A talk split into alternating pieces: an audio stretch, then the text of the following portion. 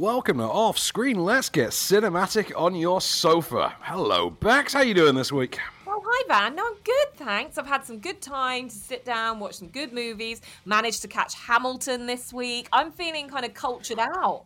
How did you feel about Hamilton? Did it live up to the hype for you? It did, and do you know what? It actually made me go. I really want to see this in real life. Um, I'm not disappointed. Oh, excellent! Okay. Yeah, so I'm really pleased with that. So if you haven't caught it yet, it's on Disney Plus. We reviewed it last week, and yeah, I'm glad to say that I, I loved it.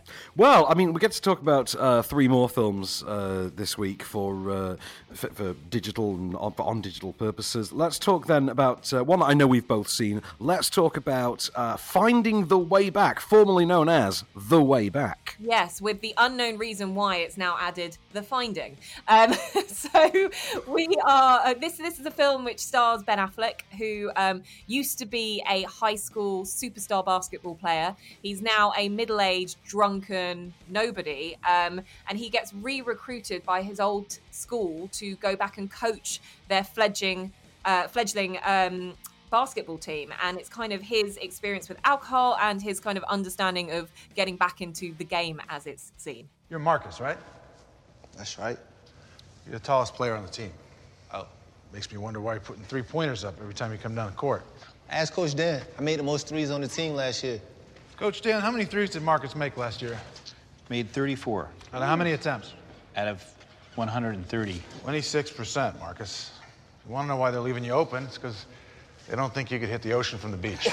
Yo, he just spit facts at your ass, bruh. Man, shut up. I don't need any help. Yeah. Uh, can I just start with my voice being a bit like this? Because I, yeah, I mean, this is an interesting one because we were just having a little bit of a chat uh, off screen, off screen, off, off screen, and um, we were just sort of saying that if this didn't have Ben Affleck in it, we're not sure it would have done any business whatsoever. I don't think so at all. I mean, the, the, thing is here, this there's a lot of meta text to the actual setup here, which is, I mean, first of all, the film being put out now just smacks of it being quietly dumped out. Then there's the fact that you've got Ben Affleck playing a freshly divorced alcoholic, to which you just think, wow, we're really, really playing it subtle on this one. Uh, there's some likable enough support from Al Madrigal, but this just all smacks of that token alcoholic awards friendly drama, but with all the really big dramatic bits taken out of it. So all of the, the, the actual movie bits have been taken away, and what you're left with are just the drama bits you usually find in between. Yeah. And the problem is that none of it is especially interesting enough. You don't really get a sense, for instance, of who Affleck kind of is as a person other than he's miserable and there is some backstory dropped in you know towards the end of the second act but even then, it's very hackneyed and very tried and done to death backstory that you could have just guessed. If you you'd said to me, "What do you think his backstory is going to be? Why do you think he's an alcoholic?" I would have guessed exactly what they go with. And also, I went into this watching it because I thought it was going to be a sporting film. like that's like that's why I wanted to watch this movie. I don't really care about art imitating life for Ben Affleck. He's not really up there on my radar. I wanted to see a really good uplifting basketball movie and I didn't get that at all. You're right. Like all those elements that could have just balanced this film out a little bit better and made it more sort of you know, watchable in a way, were, were kind of left out, mm. or hmm. they just lacklustered in a way, um, which was a real shame. And it focused far too much on the silences and the moments of Ben Affleck on his own, making a phone call to his ex wife, you know, seeing how she's doing, then going and reaching into the fridge to go and get another beer. It's a bit monotonous and a bit dull. what was it? What was it you said you were expecting from this going in? I can't remember now. Okay, I was expecting or hoping for any given Sunday the basketball years. That, that's it. But I mean, it's like a Coach Carter type thing. Uh, uh, but that's the thing. You want something like that, or you want a Gridiron Gang, or something like that. And what you get instead was like a Santa Barbara Indie Film Festival version of the Mighty Ducks. But again, without all the movie bits and just entirely reliant on the drama.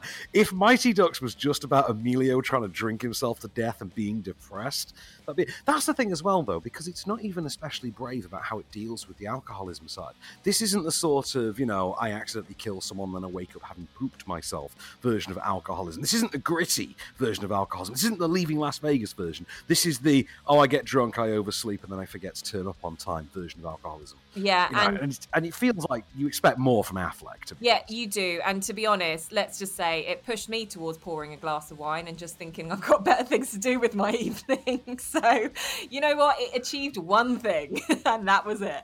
There is that. There is that. Okay, so let's talk then about uh, Love Sarah, which I know you've also seen, which is a, a new new movie about basically it's about a bakery, isn't it? This is sort of the Yeah. uh, the setup here is you've got two friends who have decided to set up a bakery together in I think Notting Hill. One is a superstar baker, the other is the sort of business mind. Um, the ba- the baker of the pair uh, perishes in a, in a tragic accident, and it's left to the remaining partner and the deceased's sort of wayward daughter to take over the reins and and see the bakery through. I'm here about the baking job. It's a rose macaron filled with rose petal and lychee crémeux and fresh raspberries. The batter's undermixed. Sorry? Not by much, but it could do with a few more folds. There are four other bakers. What makes you so special? Why don't you try one? Tell me. Good luck. Here we go. Wow, crowds. This city is home to people from all over the place. We make our bakery something to remind them of home.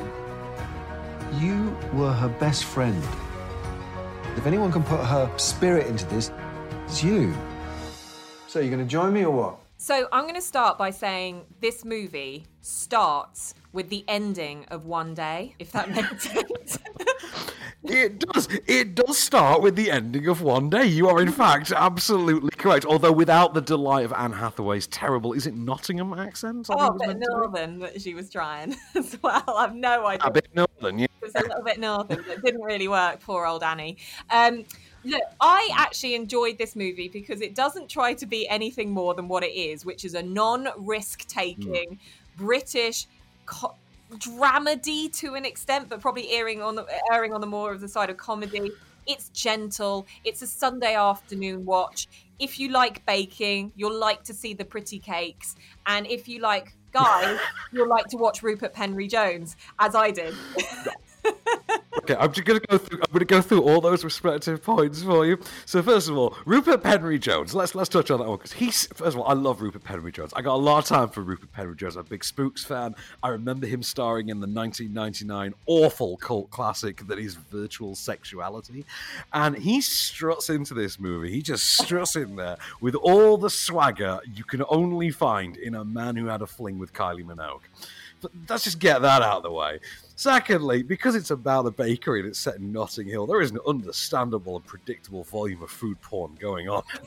so, I mean, a lot of Insta friendly, and I want to stick with the Insta friendly thing because uh, cinematographer Aaron Reed has gone for this sort of Insta friendly visual palette. Again, as you would expect, you've got Ennis Rothkopf giving it this sort of plinky, jaunty score. It is exactly the sort of fluffy, sugary, you know, filled with air puff pastry experience you think it is. It is exactly like sitting down to eat an overly sugary eclair.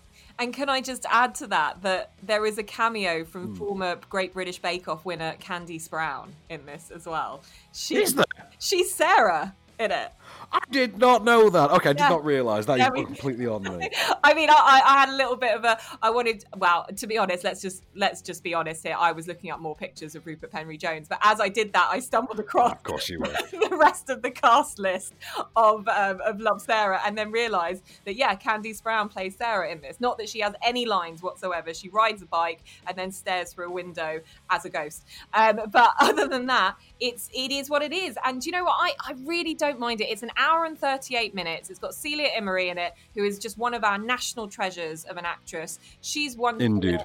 It's a little bit about family and friendship dynamics. It's about baking and you know people who were all trained together in Paris, but now kind of don't really have jobs in the industry and so therefore decide to come together to work in this bakery. There's a little bit of a Hugh Grant esque, you know, wayward Bridget Jones style thing with Rupert Penry Jones, but it doesn't ever play out any further than that. And there's a love story, there's a little bit of romance in it as well. It's cute. It's a Sunday afternoon film. It's worth a watch. It's fine, isn't it? It's Yeah. fine. It's, it's, it's a one thumb fine. Yeah, exactly. Right. Okay. Let's Let's let's talk then about Greyhound, which is uh, latest uh, from Tom, latest to star Tom Hanks. This is his first uh, effort as screenwriter since I think Larry Crowne in I think it was 2011, 2009, 2011, somewhere thereabouts. Uh, before that, he did that thing you do as well, which is also his directorial debut. Um, this sees him uh, team up with Aaron Schneider. This is effectively, this is a story of the convoys in World War II, the convoys of ships that had to transport supplies to the UK from the US, and how the Germans were set about in subs to basically annihilate these fleets and cut off the supply line. Tom Hanks is a newly promoted captain, given his first command, his very first run, who has to make it across the channel. We have hits directly on the convoy. The Wolfpack's hunting us. U-boat, starboard lost seven ships and 50 souls. What you did yesterday got us to today. It's not enough. Fire they dare!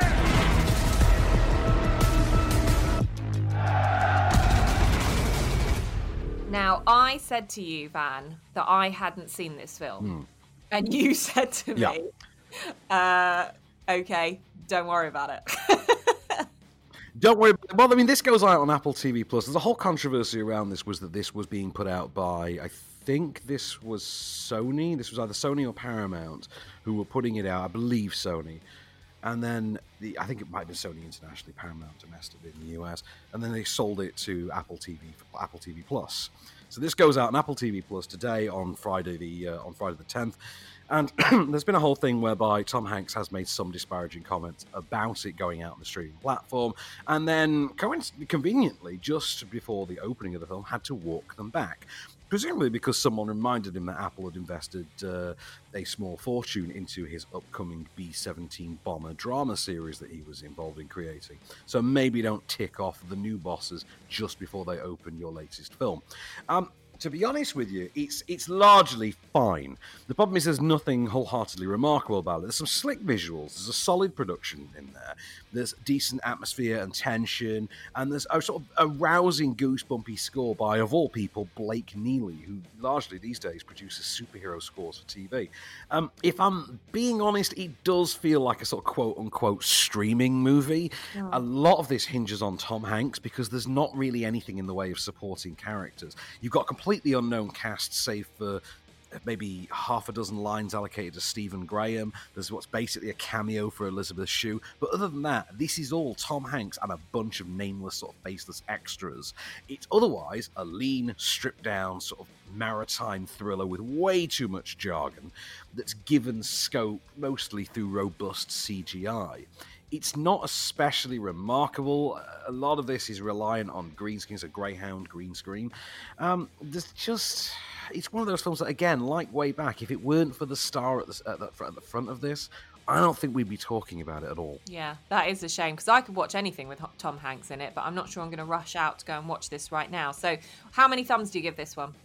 I'd give this one for the production, the slick production value, and and, and, it's just ro- robust build quality, and also Hanks's performance. But there's really not an awful lot, and also the fact that no one's really going to have to pay to see this. If you've bought an Apple product in the last 12 months, you can see this for free. Yeah, okay. Cool. So, look, out of our selection this week of Finding the Way Back, Love Sarah and Greyhound, it looks like Love Sarah, your love for baking, is going to triumph in this week's on digital releases. So, if you're up for that, a nice, gentle Sunday movie, that gets our big thumbs up and a recommendation from Offscreen. Coming up next, we're going to keep you on your couch because we've got more movies on TV.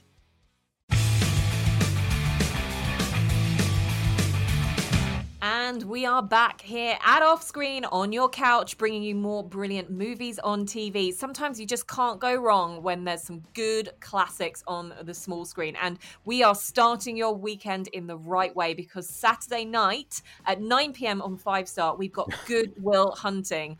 I love this movie, don't you, Van?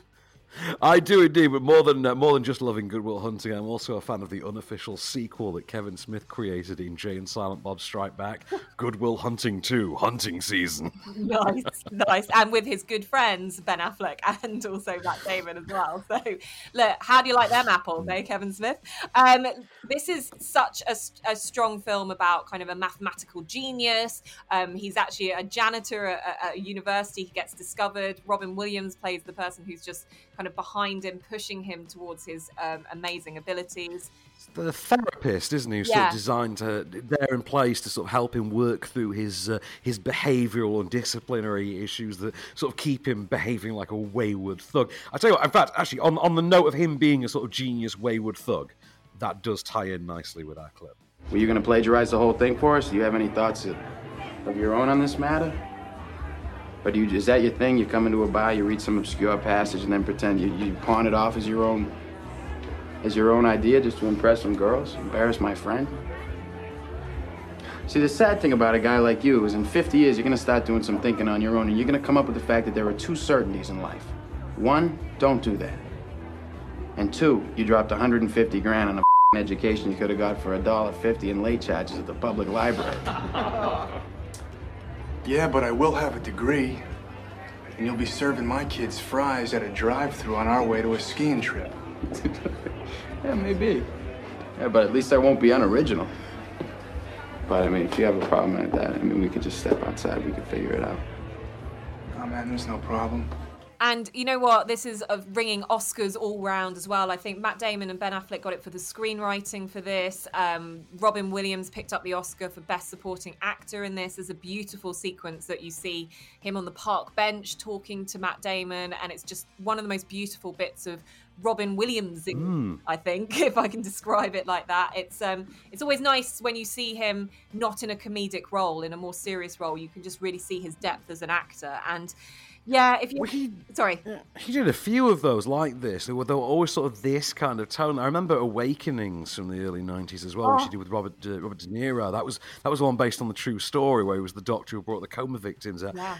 Robin Williams always did really great support work in dramas. I think. Yeah, he was such because he's such a good character actor and he can just mold himself into all these different things. Anyway, you know, if you think like this is the film that launched Ben Affleck and Matt Damon, this is the movie that kind of put them on the map. This is the movie that you need to watch on your Saturday nights. That's Good Will Hunting, five star, 9 p.m. And of course, there is the conspiracy theory around it as well. There's always been this this sort of working theory that, in fact, it was Kevin Smith who actually directed it. But even he, to this day, denies denies that and actually does say, "Uh, "Have you seen that movie? I am in no way that good a director." What have we got coming up on Sunday? Because we've got a double bill, am I right? like two of my childhood favorites. I don't know if you loved these as much as I did.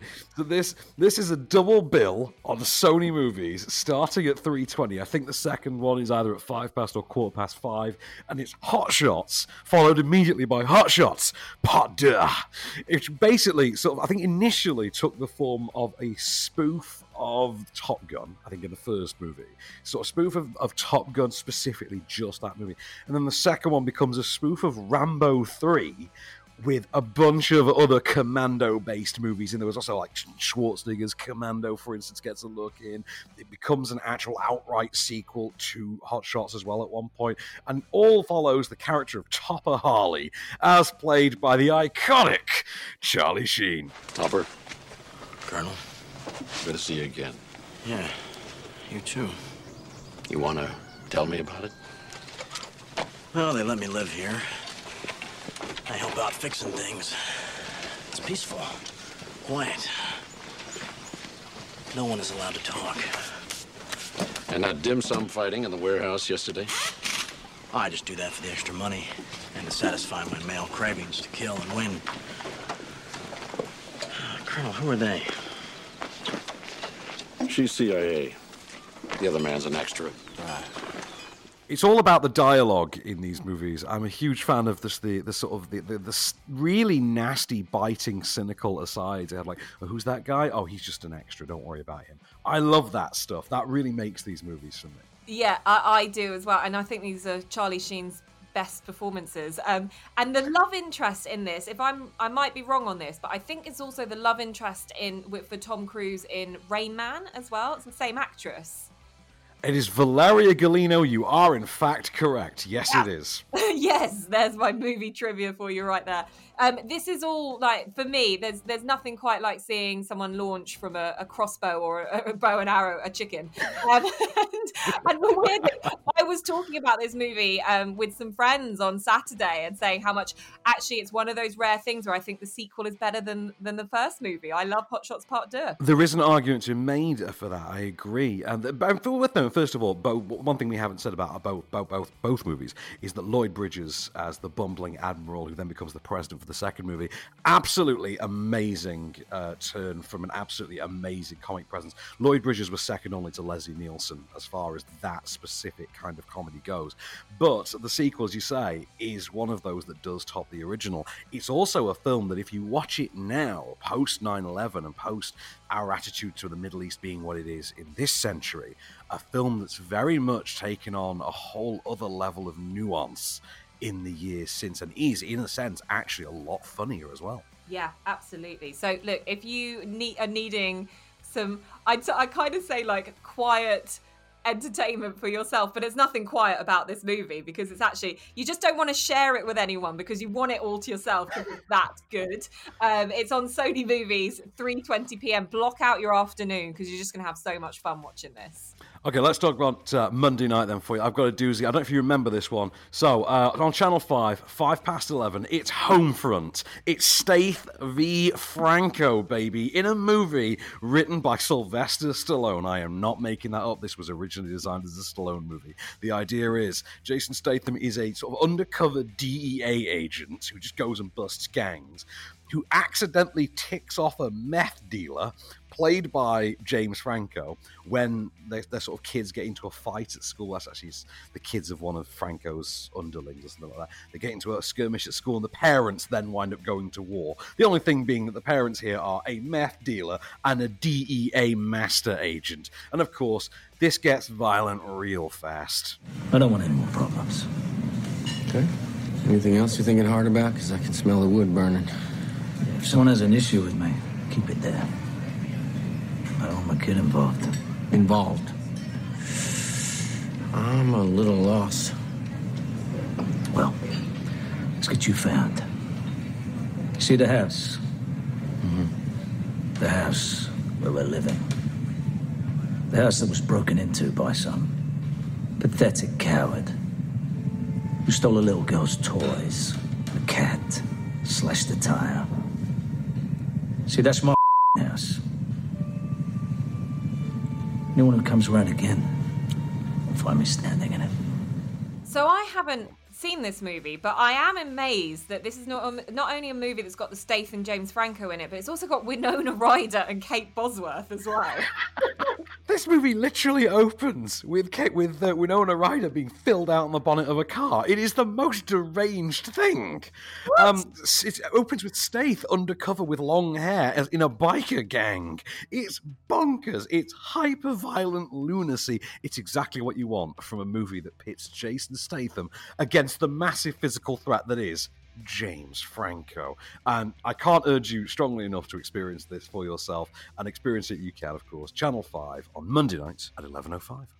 And now a segment we like to call Off Screen Pays the Bills. Hi, Bex. oh, hi Van, is it bill time already? Ain't nothing going on but the rent, as you well know. So let's uh, let's talk about our sponsor for this week. I'm actually quite chuffed about this because this we're, we're being sponsored this week by uh, another podcast, which I actually got to sit and listen to, and it's very very much up my alley as well. So uh, it's a great show. It's called uh, the Pop Culture Show. It's hosted by Barnes, Leslie, and Cubby. So the idea here is this is three hosts. They've known each other for a long time. They fly through all sort of the latest goings on in, in pop culture. So that's you know stuff like TV and, and celebrity news and you know film news, gossip, gadgets, you know what tech's out, things like that. Uh, so you get these three hosts. They've known each other for like 20 years. And I was, I was listening to a show earlier with lots of fun. They're talking about Beavis and Butthead and Kanye running for president. And it's a, it's a good dynamic as well, like ourselves, like you and I. It's a, it's an eclectic, dynamic mix of, of hosts that you can tell belies a, a natural friendship. So You've got Barnes, who uh,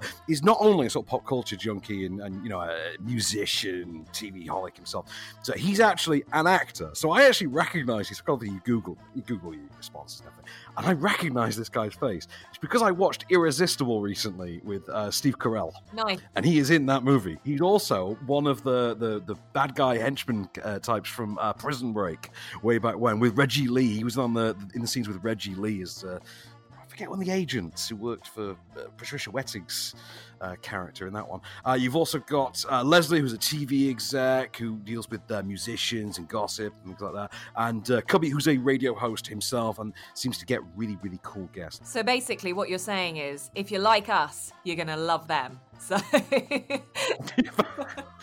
we, we're like your stepping stone to the pop culture. We just do movies. They do a little bit of movies and a little bit of lots of other things as well. So uh, they've, they've got the hookups with the guests and everything. Uh, pretty solid selection too. There's a bit of variety on there. Um, you can listen and subscribe, get them wherever you get your podcasts, just as you do us. And that's uh, the Pop Culture Show. So check those out.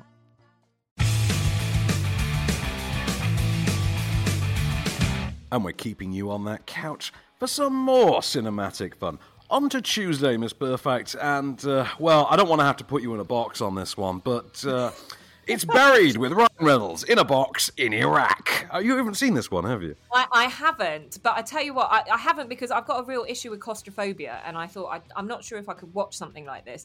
And then I was watching The Sinner season three, and you see there's a moment where Bill Pullman is buried alive, and you're watching him from the perspective of being in a box, and I was like, this is awful. So I don't know if I can watch it, but I, I'm intrigued to see how they actually made a movie of just a guy in a box. Well, this is the thing because it had been done uh, a few times in the in the years of running up to this. Alias had done it. Kill Bill had famously done it. The idea of setting a tension-filled action sequence. Alias did near an entire episode. Kill Bill did, I think, about 20 minutes or something like that uh, in Kill Bill 2. Um, so this is Ryan Reynolds is a contractor working, a security contractor working in Iraq who wakes up mysteriously in a box with nothing but a Zippo lighter and a BlackBerry, and using the BlackBerry has to bargain for his freedom to summon help to get his ransom paid. How are you doing, sweetie? Not very good. Uh, this might be the last time that I talk to you.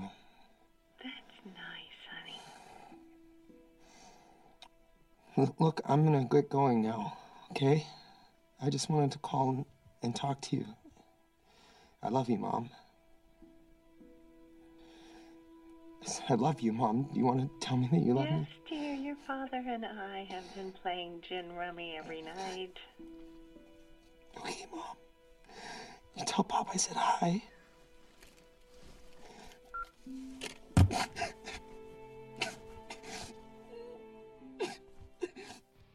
Sounds quite interesting. It is. It's actually really good. Now you've thrown the BlackBerry into it, I think it might be watchable. Um, I just didn't really want to watch him claw his way out for two hours. That was the thing. That's it. It's definitely not that kind of film because obviously one of the things they establish very, very quickly is look, there's no point fighting to get out of this because there's no physical way you, you can.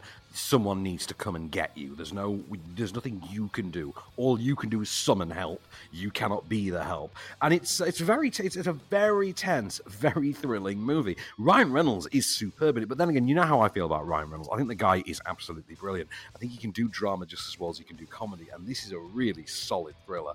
Um, so you do get some sort of supporting. I forget who they are. But you do get some names in the vo- in the voice cast though, because obviously the supporting cast are almost entirely vocal. They're just voices down a phone. We don't lose perspective. We don't leave the box. And the way that they've shot it, because I think they filmed it in a glass box and just surrounded it by darkness. And the way they've done that is superb. But you can see that for yourself. Film 4, 10 past 11 on Tuesday night. It's good that it's a late one. I won't be tempted because it's too late. It's past my bedtime. Right, moving on to Wednesday. We've got, oh, an absolute cra- classic here Crimson Tide, ITV4, 9 pm. Now, this is a Tony Scott movie, so you know it's going to be good. It's got music composed by Hans Zimmer. It stars none other than Z- Denzel. We've got Gene Hackman in there and also Viggo Mortensen as well. I mean, this is if ever there was mutiny on a ship, you're going to want to watch it on Crimson Tide, am I right? All I'm saying, Captain, is that we have backup. Now it's our duty not to launch until we can confirm. You're presuming that we have other submarines out there ready to launch. But as captain, I must assume that our submarines could have been taken out by other Akulas. We can play these games all night, Mr. Hunter, but I don't have the luxury of your presumptions. Sir. Mr. Hunter, we have rules that are not open to interpretation, personal intuition, gut feelings, hairs on the back of your neck, little devils or angels sitting on your shoulders. Captain. We're all very well aware of what our orders are and what those orders mean. They come down from our commander in chief. They contain no ambiguity. Captain. Mr. Hunter, I've made a decision. I'm captain of this boat. Now shut the! What a movie! I tell you, just Denzel and Gene Hackman. Now that is a clash of the titans, right? there. I miss Gene Hackman in movies. How good was Gene Hackman? I just, I, it just got me thinking just now that I, I can't think of who I can see sort of grow up to be as much of a titan as an actor as these guys are. I think it's of that golden age. It's, this film came out in 1995. You know, it's it's our golden era. You know, we love these movies that come Oh, out yeah, in the we do. 90s. Um, and there's a reason for that. Couple of things on the back of this then. So first of all, great supporting cast as you pointed out. Viggo Mortensen, Ryan Phillippe is in there as well. George Dzundza, I think, is excellent. Um, you've also got a screenplay that's given an uncredited re- rewrite by none other than Quentin Tarantino. And you can tell that by the fact that two men at one point get into fisticuffs having an argument over the Silver Surfer. Um, it is a great movie. Like you said about the Hans Zimmer score, it's got that iconic Hans Zimmer score. That I think it's called Roll Tide, the theme. One I still listen to this this day. An absolute banger. If you've never seen Crimson Tide, which is one of my favorite thrillers ever, and one I watch every time I'm having trouble sleeping, this and a few good men, do check this out. You can see this ITV4 on Wednesday night at 9 p.m. Just you know, pay for the seat, but you're only going to need the edge of it. You know what I mean? Captain, I cannot concur, but actually, I do concur. Um, okay, let's move on to Thursday for you. Now, we've got a movie which uh, both Van and I remember seeing. I just had to look at the poster go, I have seen this film. It's called Logan Lucky. It's on ITV4 at 9 pm. This is Channing Tatum with bright yellow hair, playing a bit of a hillbilly.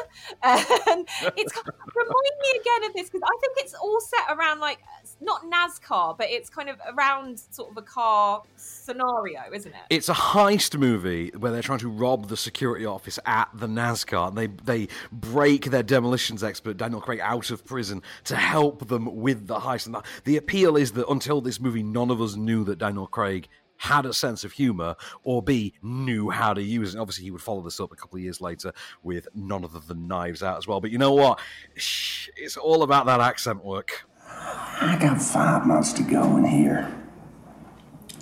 I should probably lay low a bit before doing a job. This has to happen in five weeks. I am incarcerated. Yeah, we got a plan to get you out. Elvin, break me out. In the middle of the night? No. Afternoon. It's a day job.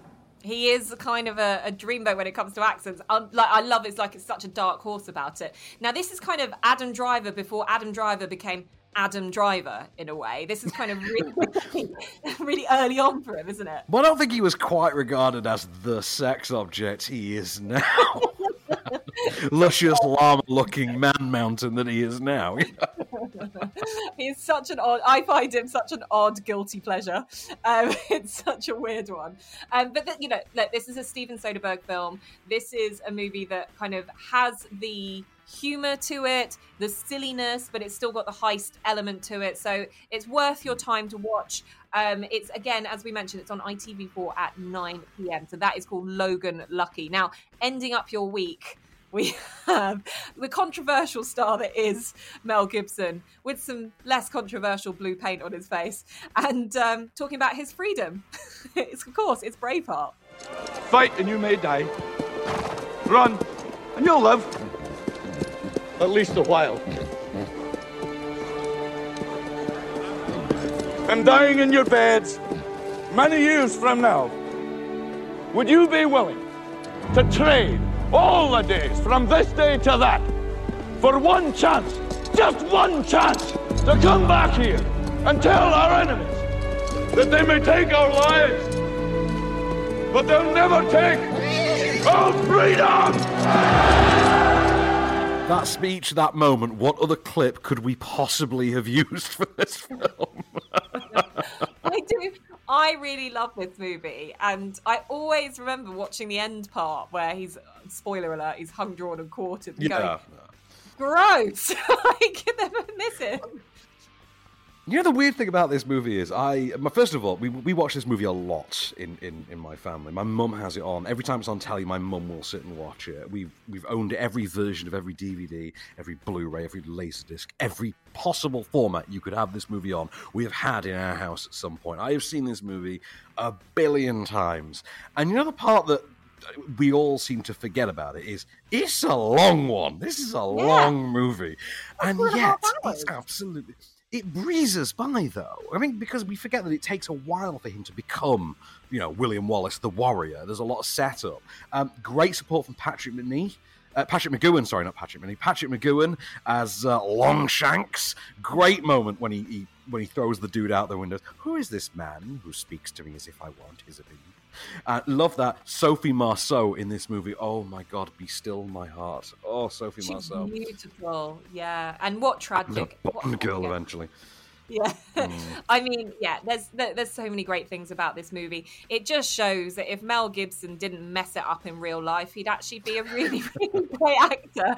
Um, so that is Braveheart. It's on Sony Movies. It's 9 p.m. That rounds off our week of TVs, uh, movies on TV. In fact, so stick with us. We're gonna have all of your streaming and DVD and Blu-ray coming up next.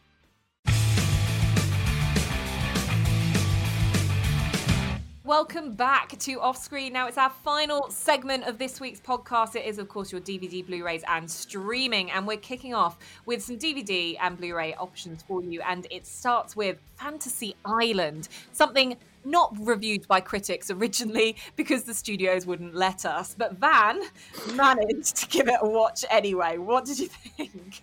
Right, I will say, first of all, you say that they didn't show this to critics. If you actually see, because first of all, we did talk about this briefly a couple of weeks ago, and then I think they shifted the release date the eleventh hour or something, uh, because they put they were putting this out on DVD the same week as The Invisible Man, I believe. So we obviously talked more about Invisible Man. Now, first of all, on the Blu-ray of this, it says unseen uh an unseen cut new unseen cut. And i'm sort of thinking well if you ask most film critics it's been unseen the whole damn time. Um i just went 'cause i think it opened on like a wednesday or so it opened on a friday and i found my local cineworld was showing it. So I thought, oh i'll pop down first thing in the morning and, and give it a watch. It's what you do when they don't when they don't screen them.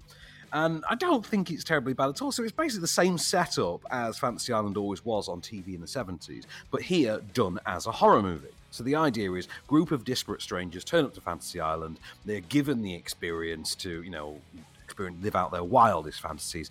One woman wants a do-over in her relationship. Uh, another, uh, you know, wants to get revenge on an old school bully. Another one wants to uh, experience war, and of course, it becomes the darker possible version. And this all comes through the guise of the mysterious Mr. Rourke, played by Michael Pena, who explains his mecha- the mechanics of his fantasies thusly. Good evening. I am Mr. Rourke, the ambassador to your deepest desires. Let me officially welcome you to Fantasy Island. We were all just discussing how this works exactly. Ah, you will know soon enough, and I promise you will not be disappointed.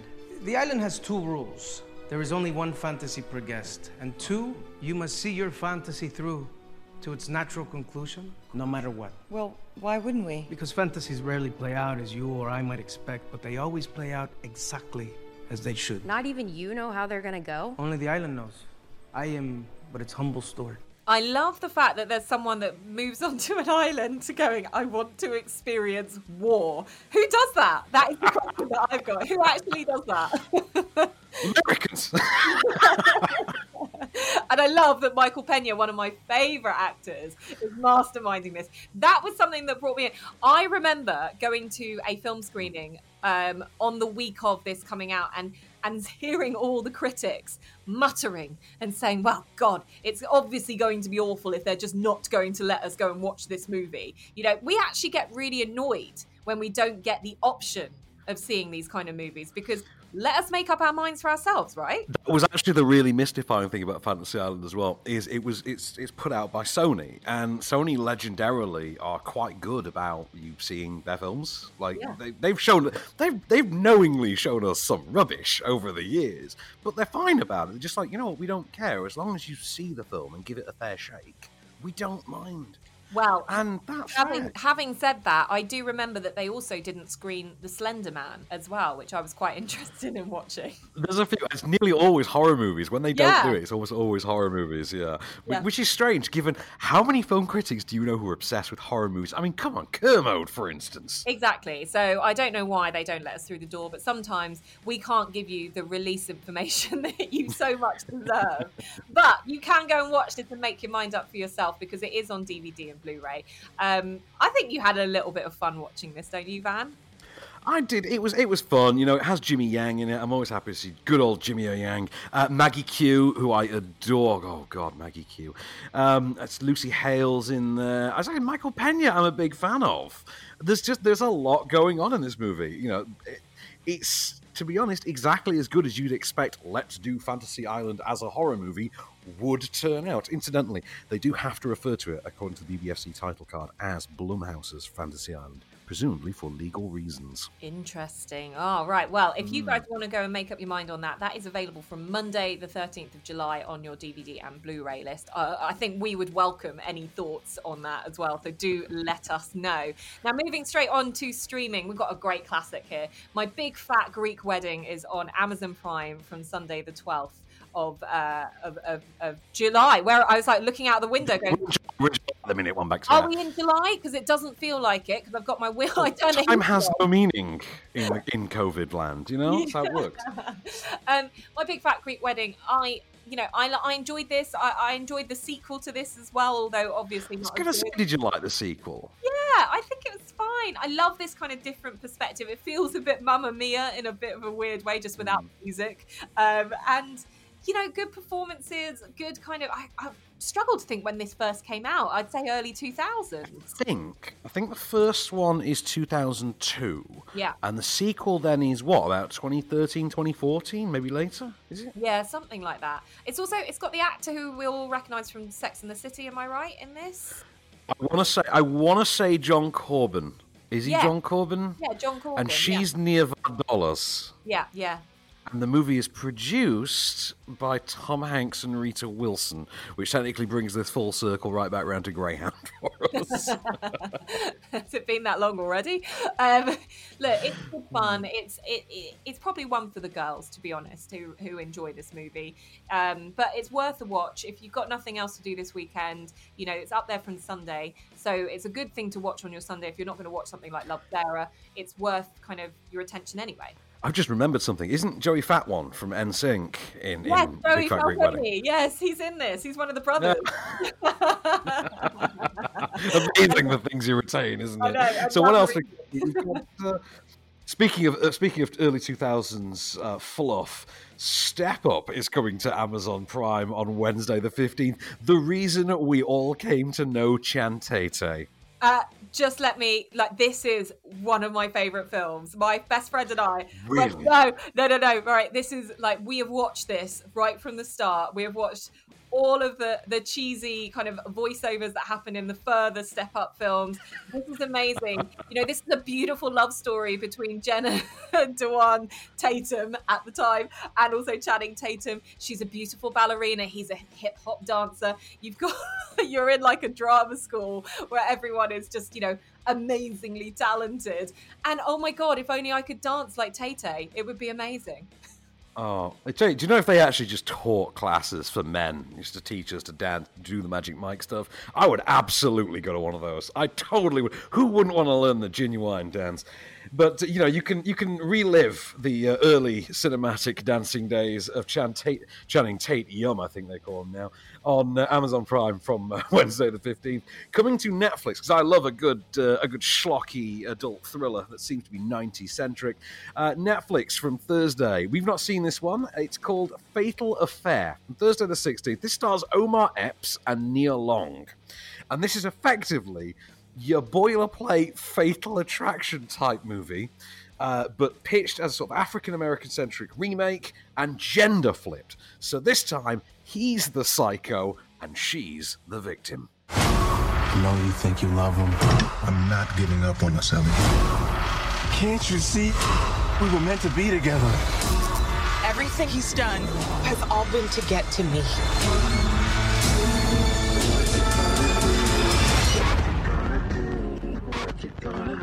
This is such a great song.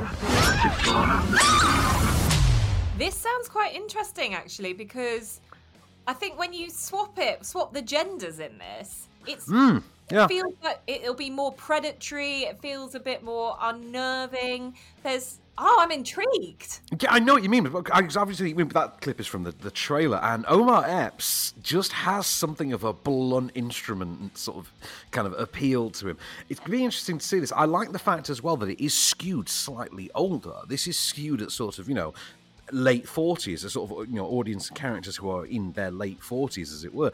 Uh, I'm, I'm intrigued. I'll look this up. I, reminds me of that movie Obsession when they did this with the Ali Larter and Beyonce and Idris Elba like 10 years ago. Remember that? That was awful. I loved it.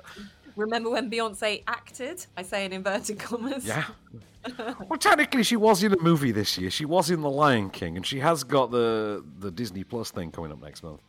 Uh, I'm, not going to say too much about that, but other than that, she ruined Nala. But, um, Ah, oh, come on. feel the Nala love had- tonight, Bex. Feel the me- love. Let me justify this. Nala had so much feist as a little cub, and then suddenly she was like, "Oh hey, I'm Beyonce Nala now," and it's like, "Oh,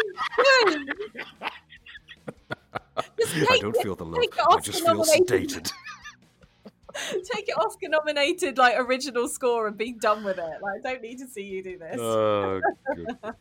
So yeah, I think we've got. I think that that ends up uh, ends a, a nice, healthy roster of cinematic goodies for us this week. I think Miss Perfect. What do you reckon? I, I think it does. I think, you know, if we're still stuck in lockdown, which actually, remember, people, we actually are, um, it's not over. Mm. Uh, there are still great things that you can watch on your couch. So we've got loads there for you to, to look back on. I'm particularly going to go and rewatch Good Will Hunting. How about you, Van?